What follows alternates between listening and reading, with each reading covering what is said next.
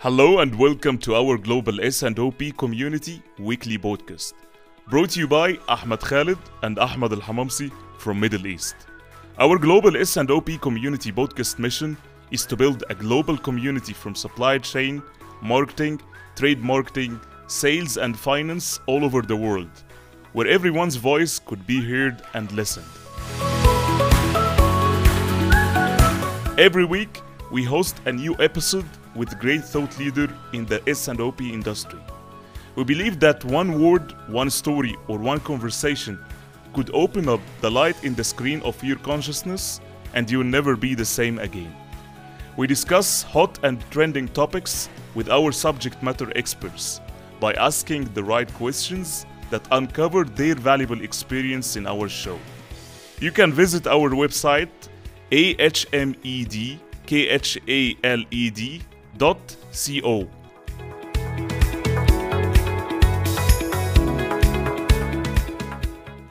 Stay tuned every week with our global S&OP community podcast.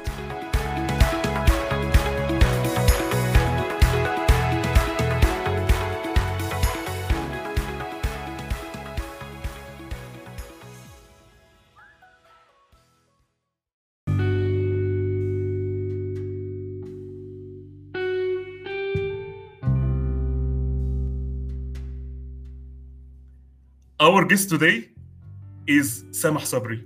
Sameh Sabry is currently the Regional Engineering and Manufacturing Excellence Director at Unilever. He is in charge of Middle East, North Africa, Turkey, and Russia, and Ukraine, and Belarus. I think it's a very big region to be handled, and that's why Sameh is there. Sameh has played all the roles end-to-end in the supply chain. He started his career from at the upstream side, which is engineering and maintenance manager. He played the role of project manager, factory manager, manufacturing site manager, and he even played the supply planning manager. He was the supply chain director for Unilever Egypt, and currently he is the regional manufacturing excellence director at Unilever. Sameh has almost 25 years of experience, not only in the supply chain, but also in the business end-to-end. He is a great speaker who speaks to inspire. He participated in many events to inspire people in the supply chain careers. I can speak again about Sameh from now till tomorrow. So without further introduction, let us please welcome Sameh to the show. And before just introducing Sameh, let's give him some applause.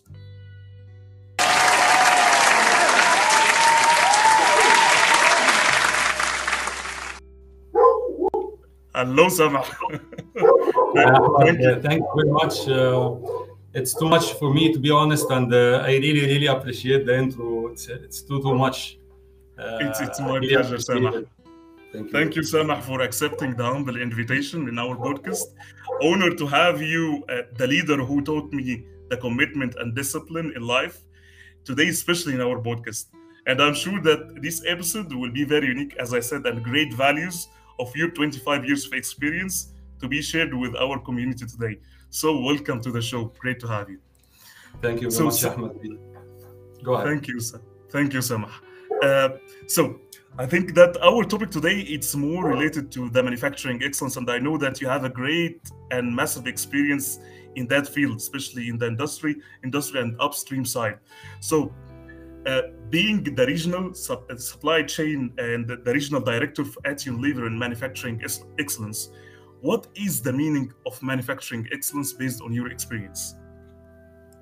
Okay, so thanks for letting me be with the team. I'm happy to be here to learn from every one of you, and also share my humble experience and knowledge with you. So let us have mutual discussion, not one side discussion. So from my own perspective, manufacturing excellence is something about improvement. It's about how to develop and improve your performance. How you can be agile, how you can be flexible, and also competitive in the market. So the most important thing about manufacturing excellence is to be flexible, agile, and competitive. When I mean competitive from cost perspective, from quality perspective, from standards perspective.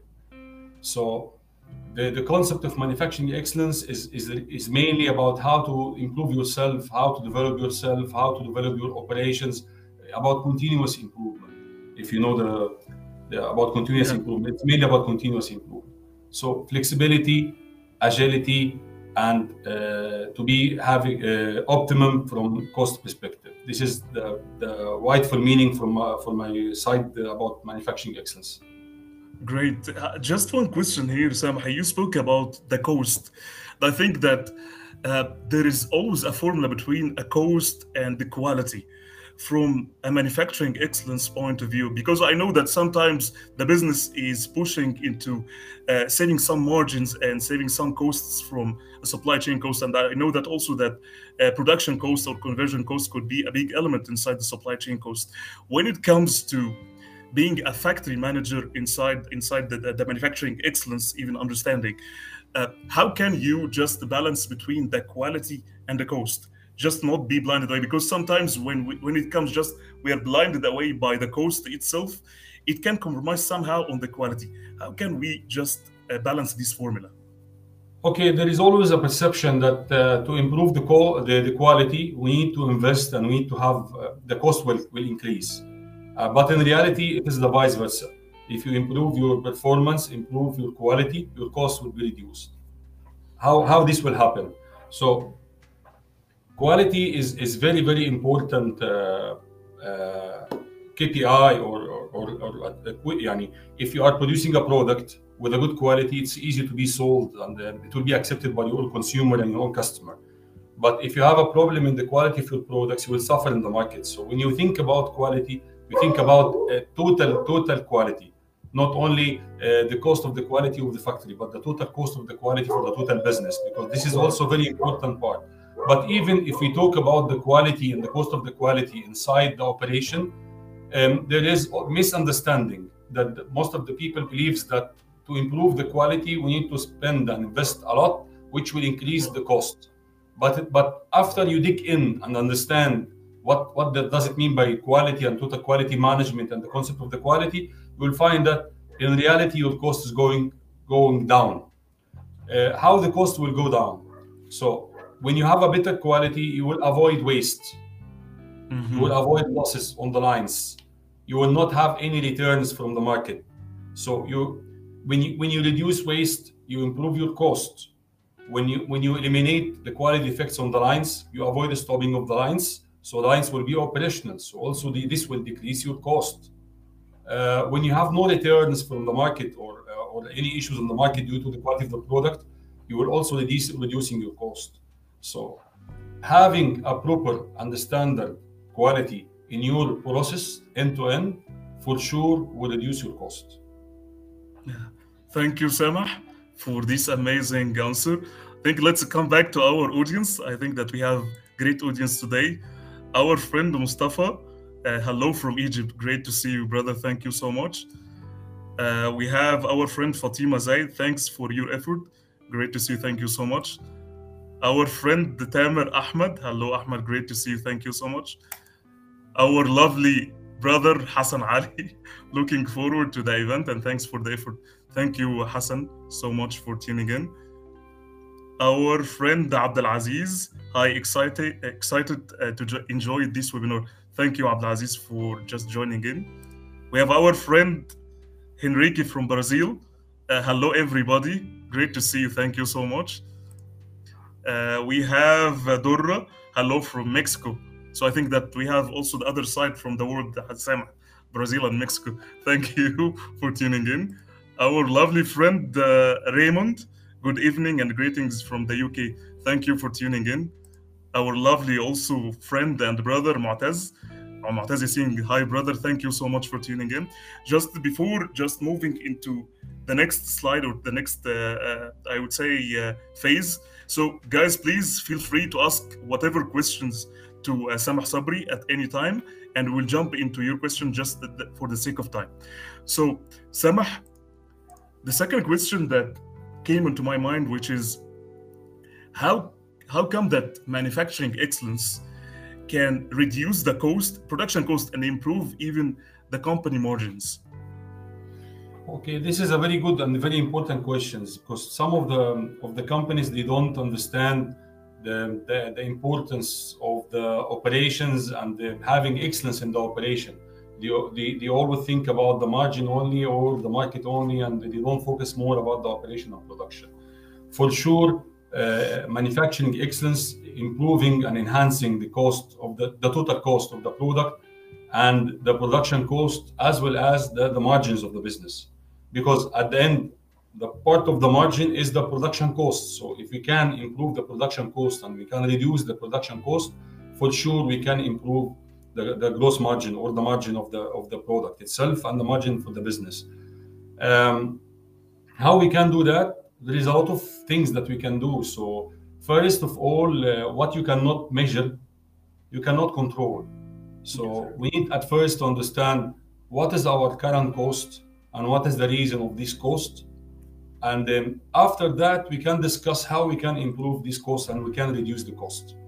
So for production cost, we have very famous cost centers, or we call it cost centers or allocation, if you would like to say, from financial perspective. So we have the labor cost, we have depreciation, which is the value of the assets cost. We have the maintenance cost, we have the indirect cost, which including quality and safety and the other functions that supporting the operation. We have a lot of allocations that at the end, for nutshell, is showing the total production cost of the factory. For sure, when you apply excellence or manufacturing excellence, you would target for yourself to reduce this cost. There is a lot of models, a lot of concepts. Some people, they apply what we call lean manufacturing concepts. Some sites or some businesses, they apply total productive manufacturing or total productive maintenance. In Unilever, we apply what we call world-class manufacturing system. The objective of this, another companies, they apply Six Sigma. So all these concepts or 20 steps, there is another concept called 20 steps. So 20 steps, Six Sigma, WCM, TPM, lean manufacturing. The aim of this all systems is to improve and enhance the operation and reduce the production cost. To reduce the production cost, as I said, you need to understand clearly what is your cost elements, and you need to do a benchmark versus your competition in the market to understand you are in a good shape or you are not in a good shape. So you compare yourself within your own industry, and you see that where you are in every element. And based on that, you decide if you are okay or not okay. This is one way. The second way, it's about continuous improvement. So even if you are the benchmark or your cost is the best in the industry, you need to improve. So what you do, that you put yourself a target in a yearly basis to improve your cost, to enhance the margin. Sometimes the business even asks for. And there is more advanced concept that some companies, they ask for what we call it production savings or manufacturing savings. So they put targets for savings for every operation, and they are they are looking for delivering these savings. And these savings, for sure, improving the cash of the business and improving the margin of the business when you reduce your production cost. So there is a good link and a very important link between the production cost and the margin of the product. In some industries, the production cost can be from 5% maybe to 12% of the cost of the goods sold or the cost of the product itself. And then it depends and vary from industry to industry. Yeah. Perfect. Thank you, Sameh. Let me just come back to our audience again. We have our friend Khalid Samar. Greetings from Dubai. Thank you for tuning in. Our lovely friend Amr Al-Husseini. منور وحشنا يا هندسة. Thank you so much, Amr. Thank you for tuning in. Ahmed Qabil, he's sending greetings. Thank you for tuning in, Ahmed. And we have our friend Philip. Good evening, everyone. Greetings from Nigeria. We have our friend Muhammad Adam. Very excited to join the session. Looking forward to learn a lot. Thank you for tuning in. For sure, our brother, Muhammad Abul Qasim. Greetings, Ahmed Sam. Great to see you. Thank you for tuning in, Qasim. We have our friend, Mahmoud Bari. Good evening from Riyadh. Thank you so much for tuning in, guys. And again, I keep repeating it. Feel free to ask whatever question into your mind, and I will jump into it to take it. So, Sameh, just one of the challenges that when I was in the upstream side and even in the production, there was something came into my mind, and what is the link between the OEE if I enhanced my overall equipment effectiveness and how it will be directly related to the reducing my manufacturing cost? Just need to understand the link between those things, OEE and the manufacturing cost. Okay, also this is a good question as well. The OEE, it's overall equipment efficiency or overall equipment effectiveness.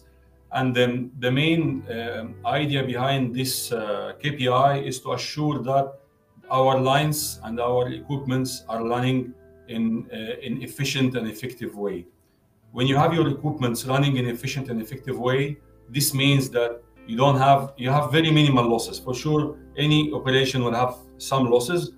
Our objective is to minimize or to eliminate these losses as much as we can. So when we say losses, it means that we have extra costs. When you have losses, you have extra costs. So when you minimize the losses, you improve your performance, you reduce the cost. So I will give you two examples to explain the logic. So if I have very optimum line and our OEE of the line is high, I will say another terminology, like what we call it capacity utilization. So capacity utilization, it means that how much we are utilizing our lines. So if I have what we call it capacity constraint on the lines and my OEE is very low, this will be a constraint. So if I have a high demand or to supply, and we are putting the scheduling of the lines, I will be constrained by the capacity utilization of the line. And one of the reasons that will constrain the capacity utilization would be the OEE of the line itself. So if I can improve the OEE of the line, it means that I will reduce the capacity utilization, which will allow me to add more volumes to be produced. And if I am very efficient, and I can produce the demand required to be supplied in less hours, so I can shut down the operation for specific hours, maybe 1 day, 2 days, something like that, and I avoid overtime that we pay extra money for the operation in case we asked them to work in weekends or we asked them to work extra hours at the day. This is extra cost.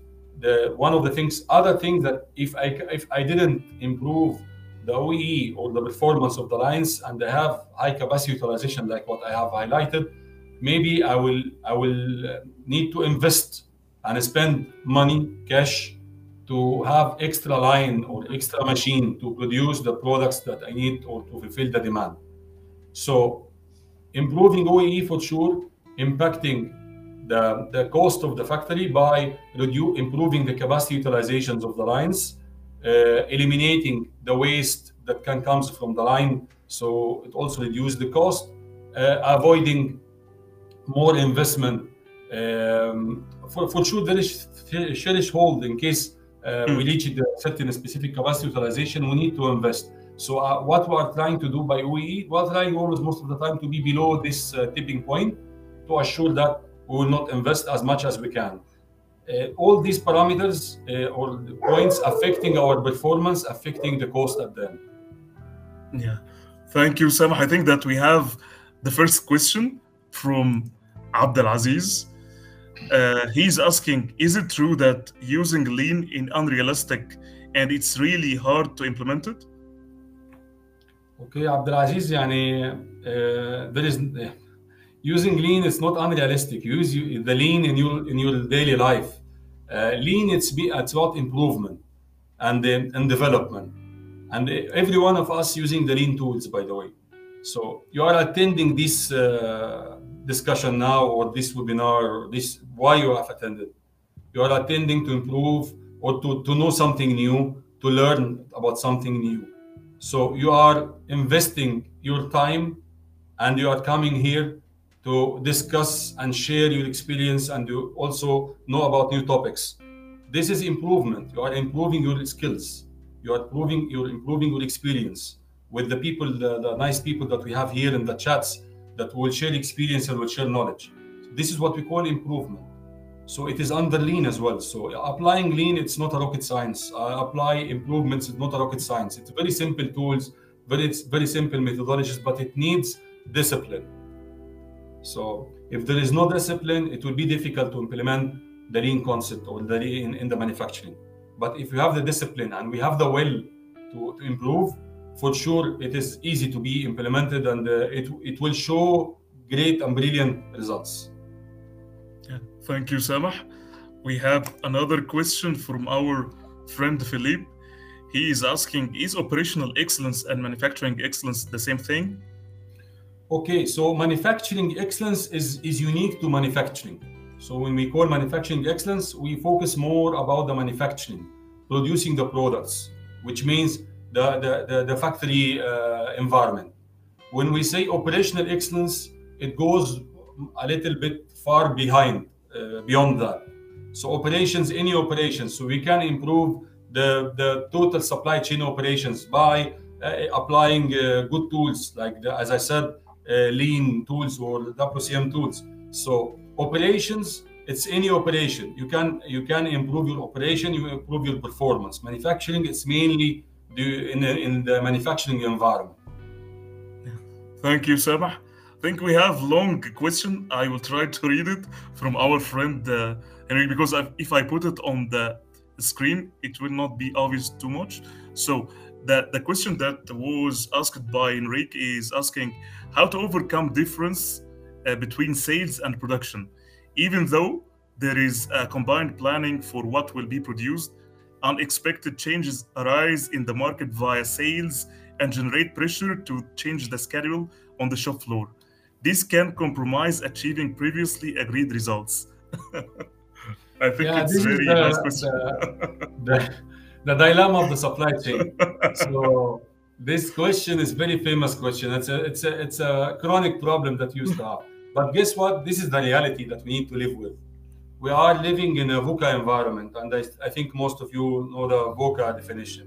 You saw the COVID, what happened, and the COVID impact, and we're still impacted by what happened in the pandemic till now. And guess what? It will continue for almost 1 to 2 years now, again, and more.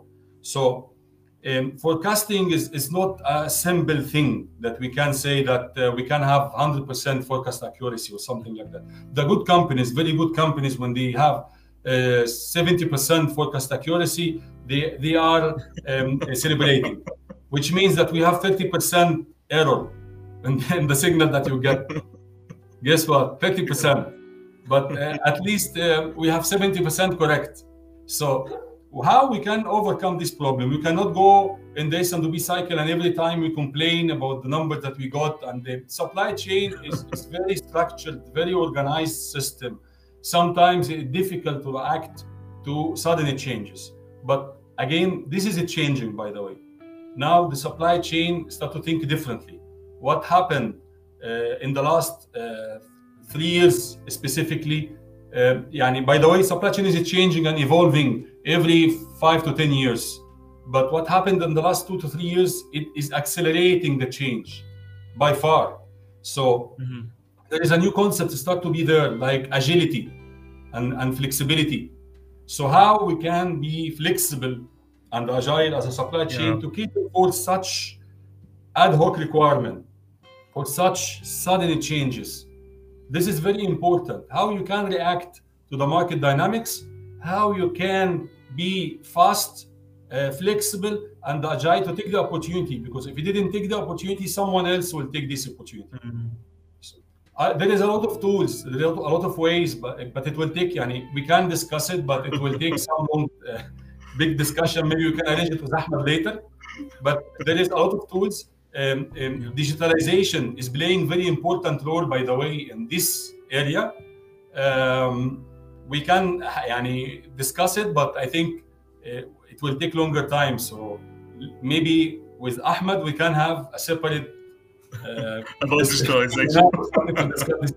But to conclude, this is the normal, and it will be always like this. This is the normal. So we need to adapt. As a supply chain, we need to adapt and understand this is the normal way of work. We cannot change it. If you cannot change it, you need to adapt to it. And there is a lot of tools to adapt to it. Yeah, I like what you said, Sabah, because you touched a point that supply chain should be agile and responsive. And when it comes, I come back like 11 years back when I was in the factory, my mind was very rigid, because why always the planning is playing in the production frozen horizon and just changing in a very short time, even less than 1 week or just 3 days, they change the plans. And you open eyes on that point that manufacturing should be also agile. And this kind of rigid mindset where we should have a production frozen horizon. No, this, as you said, that most companies that they're agile, they shouldn't have this frozen horizon. This is opposing every and each kind of agility meaning. So you should be responsive, because the market, time to market, you should reduce it. Time to volume, even you should reduce it in order to cope with the market, because you never know how it's happening. And that is, as you speak about the VUCA and uncertainty that we are living it, we should adapt and we should be agile, that this is the new norm. This is our life would be like this. Yeah. Very true. So I saw a question regarding industrial version 4 as well, Ahmed. It was at the beginning. Yes. Yes, we have our friend Mustafa Absalam, he's speaking.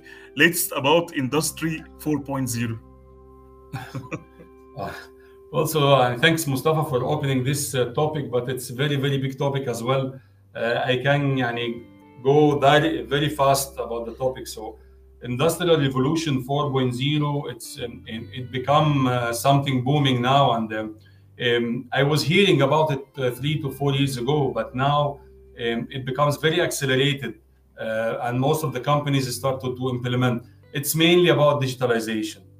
In Industry 3.0, we're talking about automation and PLC programming and the use of robots and cobots. Industrial Revolution 4.0, it's become about digitalization, Internet of Things, augmented reality, automated guided vehicles, digital twin, digital dark factories, a lot of things, touchless operation, a lot of stuff that it will need any big time or more time to discuss. But at the end, this is the future. It's very important. It's mainly about data science, using the data. We about data lake. The most important thing about the Industrial Revolution 4.0 that you can connect your lines with the internet, like which you call it Internet of Things. You can capture data real time, and these data you recorded in data lakes, and you need to have data scientists who can analyze this data, and based on this analytics, you can take faster decisions. This is one part of the Industrial Revolution 4.0. Plus what I said about automation and digitalization from the augmented guided vehicles or digital twin or dark factory concept or touchless operation. This is all, on nutshell, the new trend of the Industrial Revolution 4.0. Thank you, Sameh, for the great answer. We have our friend Philip. He's asking, is there any book on manufacturing excellence you can recommend? Again, there is a lot of good books. I cannot recommend a specific book, to be frank, but what I can say that lean manufacturing is very simple, and then I believe there is a lot of materials on the internet that you can download. If you are new on this topic, maybe you can start with lean concepts. It will be very easy to you to understand from my point of view. But honestly, I cannot. There is Toyota Production System. It's a good book, but you will not find a lot of stuff in. Maybe Kaizen is a good book as well, but you will not understand Kaizen if you don't understand lean. So you need first to understand about lean, then maybe you can go for Toyota Production System book or Kaizen. This is my view, but you can the most easy thing that you go to internet and Google it and just check for lean materials. You'll find a lot of stuff there start from there. Thank you, Sameh. We have another question from our friend Mustafa. He is asking, how can you put criteria so we can measure improvement of the process when implementing a new system? Okay, so at the beginning said, what you cannot measure, you cannot improve. When you said, are saying now about the criteria to measure the improvement on the process you need or system, you need to understand first the system. What is the objective of this system?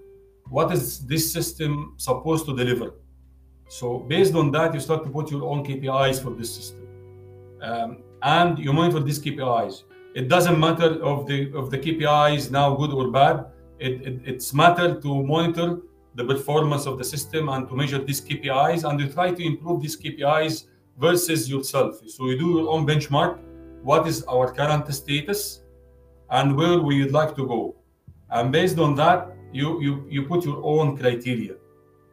So again, the most important thing to understand, what is the objective of this system, why we are aiming to have it, what is the expected outcome, and you measure the outcome, you put your own criteria to measure this outcome, and you benchmark yourself versus the outcome. How much did you improve versus last month? How much that you improved versus last 6 months? How much that you improved versus last year? Yeah, thank you, Sameh. We'll jump into the next question from our friend, Muhammad Adam. He's asking how manufacturing excellence can be applied in procurement, taking into consideration business agility challenges. Okay, so Muhammad, for procurement, I know why he asked this question. I know where it's coming. But anyhow, a continuous improvement, which is a concept, can apply anywhere, as I said at the beginning. We apply it in our own personal life. So it can be applied in any function, in any department.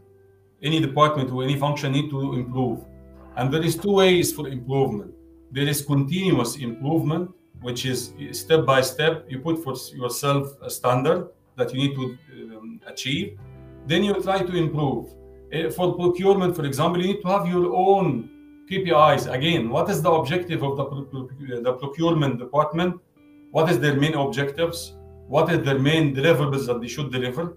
And based on that, they put their own KPIs, and they need to work to improve these KPIs.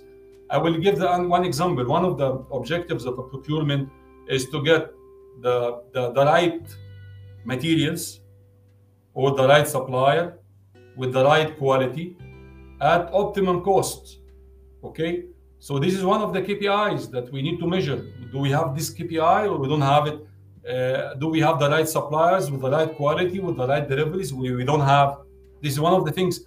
Procurement responsible for the cash of the business. Around 85 to 90% of the product cost is coming from materials. So procurement for business is very, very, very important. So for procurement, how to do a good deal and how to have a partnership with the suppliers to assure sustainability of supply with optimum price for the business, and having what we call partnership. This is very important things to measure and to control. How to deliver products or materials from the supplier to the point of use right first time, without an inspection, and without having a storage or warehouse. Just from the supplier directly to the production line or the point of use, with no inspection at all. This is one of the criteria that we need to measure and to have it as a KPI. How much savings that they did, how much better deals that they made to save money for the company, because most of the savings that we deliver for the business is, to release cash is coming from procurement. How much good deals that they do, like terms payment or payment of the terms. It's very important. So if you are a supplier is paying 30 days or 60 days or 15 days or 90 days, it's very important to working capital of the business. Also, as I said, partnership with the supplier, how you treat the supplier. You treat the supplier as you are one, or you treat your supplier as just a supplier, that I'm trying to get the most benefit from the supplier, and that's it. I don't care about my supplier. This is very important. So as I said, continuous improvement is applied everywhere. And the second way is disruption, of having a new way of thinking, like, or a new trend. These two ways is the only ways to improve, okay? So continuous improvement, it's a system that you can use when you have your own current process on the ground or current system, and you need to improve this system. Here, the continuous improvement or the excellence will come. But if you have created a new system or a new concept, this is a disruption. In the, like the industry now, we talk about digitalization, it's a disruption, okay? When you have the new system in place, you will use the continuous improvement to improve the system. But you get my point? So again, you can use manufacturing excellence or excellence in any part of, operational excellence in any part of the business, even procurement. Thank you, Sameh. Can I give you something here?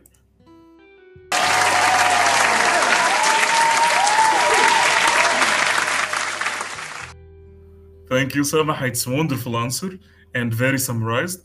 I will jump into the next question from our friend, Mary. She's asking, is there a link between CRP and OEE? Okay, I think CRP, she means capacity requirement planning, if I'm correct. Because she's CPIM certified, so for sure, I believe she talks about capacity requirement planning. So how you do the capacity requirement planning? When you do capacity requirement planning, you check the signal that you get as a demand to supply, and you start to do rough cut capacity. Then based on the rough cut capacity, you decide that if you can do it or no, then you go for the capacity requirement planning. To do that, you need to understand what is the output of the line, okay? How much the line can operate per hour, and how much is the output per hour or per second based on the operation, how much output that you will get. And based on that, you do your own capacity requirement planning. But guess what? The OEE embedded in, because when the production team confirming to you that this line output is 18 pack per minute or 100 pack per minute, inherent is the OEE of this line, which including the speed and the performance of the lines and the losses of the line. So for sure it is linked. Maybe you cannot see it, but it is there. Yeah, I can. Just laughing, Sameh, because I remember when we were in the planning and manufacturing, and how you were somehow the manufacturing, they are trying to put a lower OEE and lower output to an extent that they finish the plan when they give these outputs to the planning. They finish the plan earlier and then ask why we are with that. The factory is stopping because everyone is buffering on the other. Everyone is buffering. I like what you said, because OEE. It's already embedded and it's inside the rough cut capacity planning that we put it. The output is there. So just giving. I'm talking about this for the manufacturing team, because once you have just don't buffer too much. Have the optimal one or the optimized one. When you give it to the planning, you feel comfortable, and at the same time also you give them the I would say the right design speed and the right OEE to plan accordingly. Just to not have that. That's why I was laughing about this point. So Mary, next time you should do what Ahmed just said, that when you get the CRP and you get the numbers from the production, just ask them what is the design speed of the line and what is the OEE of the line. Exactly. And I don't want to just disrupt this, but into somehow you can go on ground and see the design speed, how the machine is operating based on the theory of constraint, which machine has the biggest problem. So you understand how it goes. Yeah. But rather than just managing the whole volume lump sum, how many tons I have it per hour or per day, this doesn't give you any sense. That's why I was laughing at this point. Yeah. So and understanding the bottleneck of the line as well. Okay. Yeah. Yes. I'll jump into the next question from our friend Raymond. I think it's a very long question, but I will take it. He is asking, due to the pandemic and the impacts of increasing transportation to the global supply chain, Are there greater manufacturing opportunities to utilize obsolete stock or redundant systems without domestics market? Of course, as long as safety and the quality are not impacted. Yeah, you answered the question, Raymond. So first, let us understand the impact. Maybe some people on the call now, they don't know about the transportation impact. So I will give a flavor about it. So if you get a container from China to Europe or to Egypt or the Middle East, it was costing before around $4,000 US, 500 or 4,000 US dollars.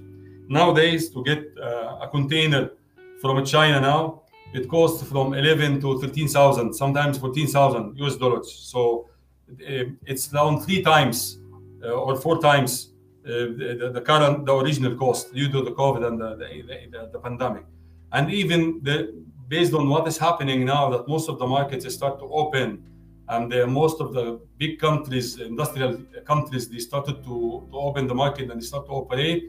There is a shortage of materials as well. So most of the time, maybe you will find you will suffer from shortage for a specific material that you cannot get it on time, or because of the material cost is very, very high. So one of the things that you said is to manage and get the opportunity to reduce or to liquidate your obsolete products or other stocks for sure, which is have a proper quality and proper expiry date to respect the customer and the consumer.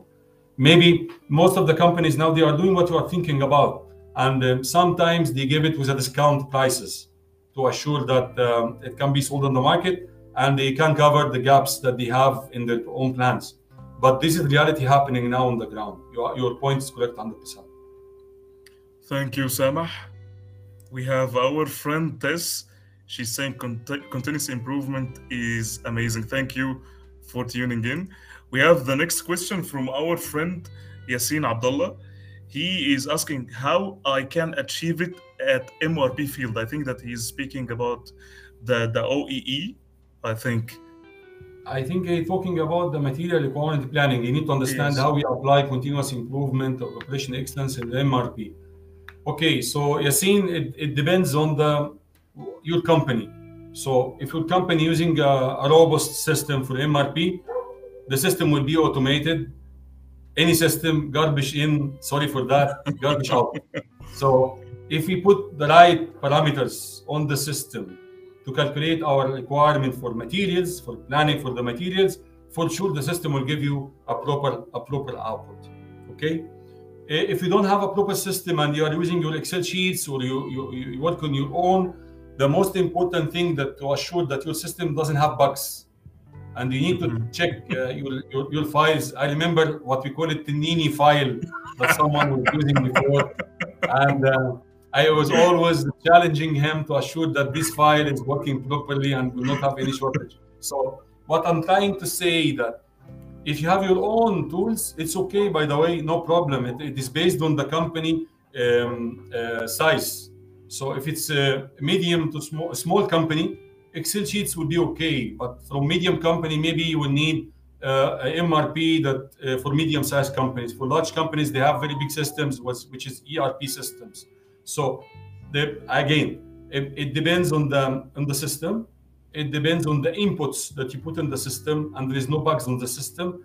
Last but not least, it's about you are doing quality inspection and you do continuous checks on the system to assure that you have the right parameters. You updated your own parameters on the system, or you're still using all the parameters. Maybe some of the suppliers, they changed their own delivery terms or weeks coverage. It will impact your weeks coverage. So maybe they instead of delivering in 10 days, they started to say we'll deliver in 20 days. If you didn't update your system, guess what? You will be out of stock. Sure. Your week's coverage will be vanished, and suddenly you'll find yourself out of stock. So continuous improvement is very important. Maybe you start with Excel sheet, and at the end you find yourself working with Oracle system or SAP system. This is the continuous improvement that you can have, from my point of view. Thank you, Sameh. Beautiful answer. We'll jump into the next question from our friend Muhammad El Karamani. How can we get benchmark for OEE? Okay, so Mohammed, to get benchmark for OEE, it's based on, again, your industry. So some companies like Unilever or Procter & Gamble or Henkel or Nestle, such big ones, they do benchmark internally and externally. So they can do it internally within their own manufacturing sites, and they can do as well internally based on the industry itself. For you, for sure, what you need to do, you can do your benchmark with versus your own self. So if you cannot get the data, or you need to pay money for the data to get benchmark for global benchmarking for your own industry, and it's difficult to pay for it, it's okay. What you can do, put a benchmark against yourself. So for example, your performance is 60% now. You can put for yourself target to reach 70. And when you reach 70, you put target to reach 75. And when 75, you put target to reach 80. And this is also a good way to improve your operation and performance. But for sure, if you know the benchmark in your industry, this will be much better. But again, it doesn't mean that you reach the benchmark of the industry that you have, that you will not improve. Why don't put a new benchmark? Mm-hmm. You can. So again, it's based on your own performance. Benchmark yourself based on yourself, and put every time a target to achieve. Thank you, Sameh. And I think also the same from our friend Raymond. He was saying, "Shukran ya Sameh." Thank you, Raymond. Thank you, Sameh. I have one of the compelling questions that I was waiting for this question at the beginning of our discussion, which is, how to transform a normal factory to be a sourcing or exporting hub worldwide, regardless the size of the business. But how can you take a small factory and just work on it and making like attraction for leads or just attraction for exporting to the whole world? Okay, Yani, this is what we call it a dream, or something that you need to dream about. First of all, you need to have a strategy. So if you are a strategy to become export hub, this will be your own slogan, your own strategy or vision. Sorry, you can put it as a vision that you need to be an export hub. And based on this vision, you need to put your own strategy. How I will be an export hub. One of the most important things is to know your capabilities. And when you understand and you assess your capabilities, you can do SWOT analysis or any analysis that you would like to do, but you need to understand what is your strengths, what is your weaknesses, what is your opportunities, what are the threats that you may have. And based on that, you start to work step by step to improve your performance. The most important thing on the journey is people, the human being. And the most important investment will be in the human being. So you need to start with your team. And your team needs to believe that they can be, if we talk about Egypt or Africa, why we are importing, why we will not become export hub to Europe or to UK or to USA, why not? Why they perceive our products is not a premium products or good quality products. This is the way we need to think. And as I said, if you put it as a vision, you need to have a strategy. And in your strategy, you need to assess your capability. And based on that, you put your plan. Mm-hmm. So you cannot do that without commitment from your team, having a good team that believes on that. And even you believe in your team as well. You improve your team capability. Then you improve your process capability. And you put targets, milestones to deliver it. So for I will give some examples. So to be an export hub, you need to have a lot of certificates that recognized by the global community in the industry to confirm that I'm certified, I'm qualified, I'm very, very strong. I have very good cost, but not only cost, by the way, I have very good quality, and I have a very good process which is under control, and I don't have any waste, and I have very good products that I'm producing. It's a very long journey, by the way. You cannot do it in a day and a night. It takes time, because perception To change perception is not an easy thing. Yes. It takes years. And guess what? If you did a mistake in the middle, it's easy to back to square one. Because perception is a perception. The people, difficult to change people perception. When you said to them that I'm supplying this product from Africa, they will say, what? What you are saying? From Africa? From Egypt? How come? This is the main normal answer. And if ourselves, we are not believers in our products, and we are not using it, don't be ashamed or don't be angry when or disappointed with someone else saying that I will not use it. Because you are not believing in your products. So how come you ask the others to believe in? So you need to believe in first, and to be proud of. This is also very important. You need to be very proud of what you are doing. If you are proud and producing a proper products, and you are competing in the market, and you're showing that you are not much, you are not better than us. We know what we need to do, and then we have a mission that will deliver it to be an export hub, and we get foreign currency for our countries, and we get more people to work, and we will have the latest technology that we have, and we have the best operations in the world. This is the thinking. This is the way. They will be convinced. They will accept it. Brilliant. We need to give an example. Japan, for example, in the 70s, the Americans, they said that Jap is crap. They were saying Jap is crap. When you get something from Japan, it's a crap. Now Japan is the benchmark to anything related to quality. When we say Japan, you say this is a different. They come from different world. They are different people. By the way, 40 years ago. They were crap. I'm sorry, I'm saying about the products. So the Jap is crap.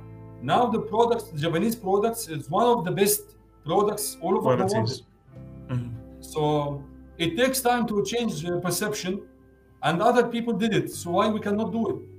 We can, but we need to have the will and the confidence and to be proud.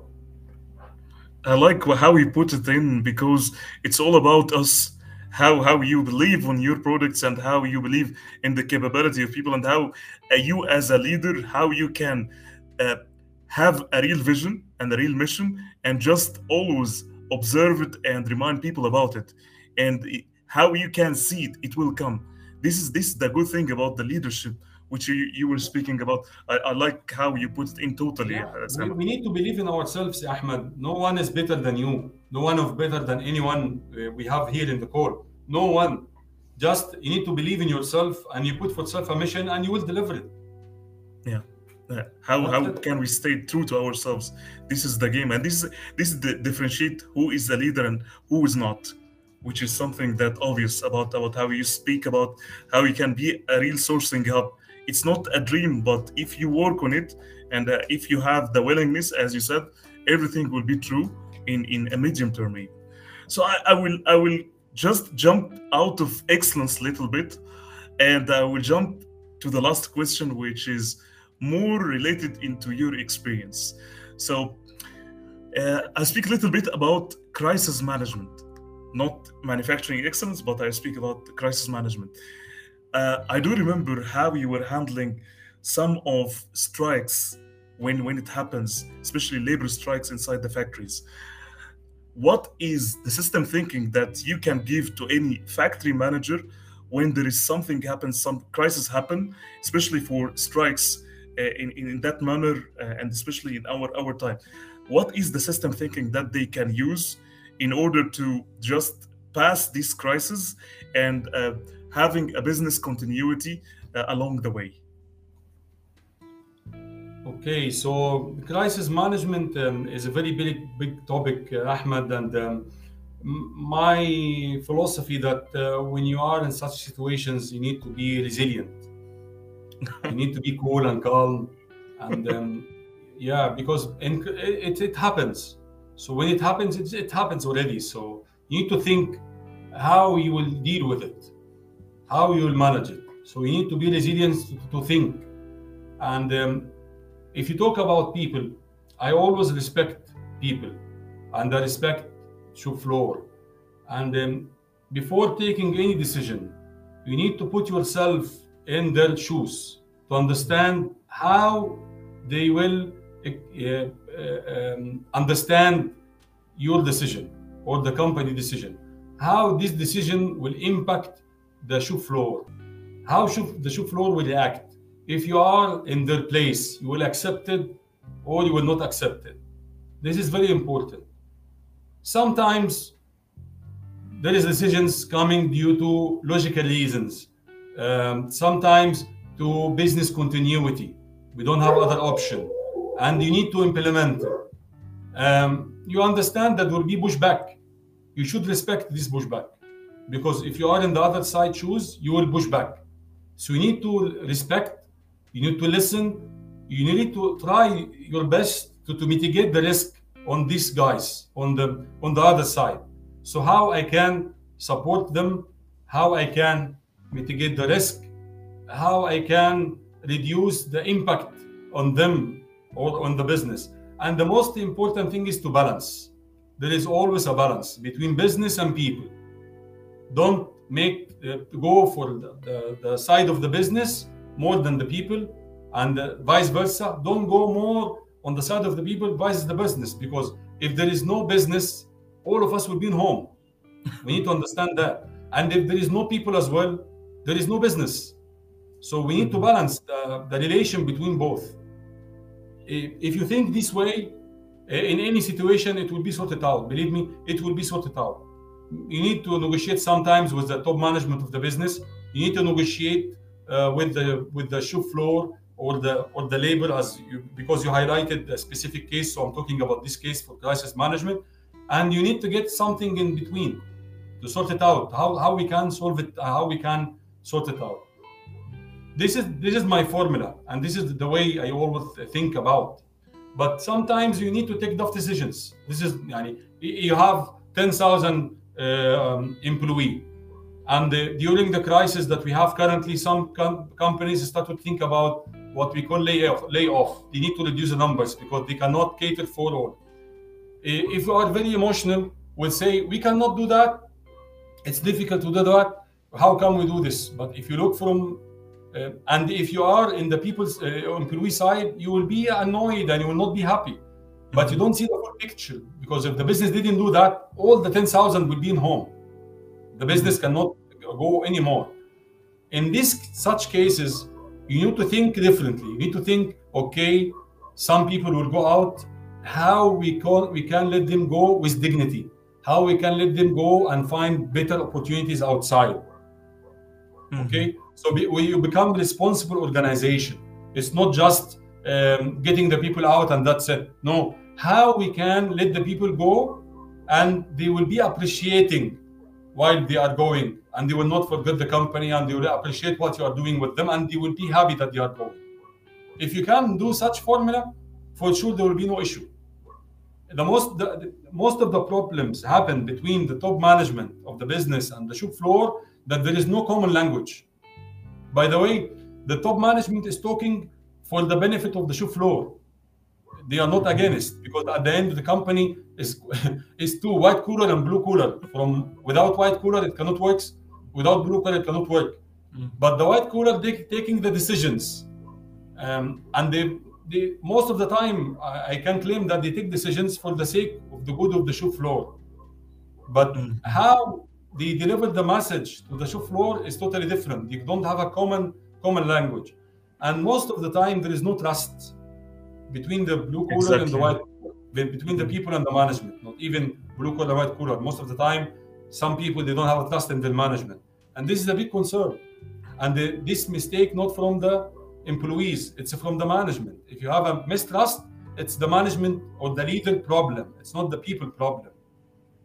If you are a genuine leader, if you are a good leader, people will trust you, and they will be sure that you will let them safe. Even you will let them go, they will go in a safe manner.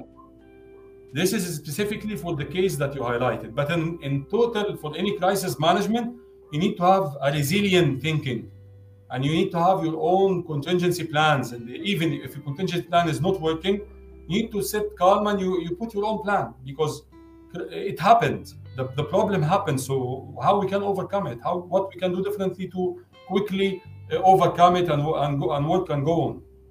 This is my view. Sam, I kept saying that you are a business humanizer, and I will keep saying it because when it comes to take a decision, and I was working with you, you put always people first, and you put always people and yourself in the shoes of people and take the right decision, which is something that's why I believe that all people that they work with you, that they love the way that you are taking it, because you put always yourself in their place and take the right decision. That's why I think one of the biggest success factor, because you are a really business humanizer. And I would like to thank you again, Sameh, for your amazing time. Really, it was very insightful, and I think that the engagement was an evidence on that and the many questions that we have. And I keep saying again, if people, you want anything from Sameh, our audience today, please don't hesitate to direct message him on LinkedIn and just connect with him. It was a pleasure hosting you, Sameh, and thank you. And I'm sure that we'll have another episode, maybe about digitalization, maybe something like that. Thank you, Ahmed, very much, and thanks for the nice words that you are saying. It's too much for me, honestly, and it's a pleasure and honor to be with the whole team here in the call, and I am very happy you made my day because I was here. Thank you very much. Thank you, Sameh, and thank you guys for tuning in. See you after. Have a great day. Bye-bye.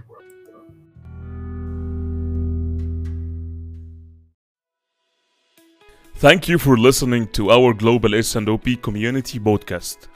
We hope that you have absorbed some values from this episode. Don't forget to subscribe to our podcast to be notified every week with the new episode.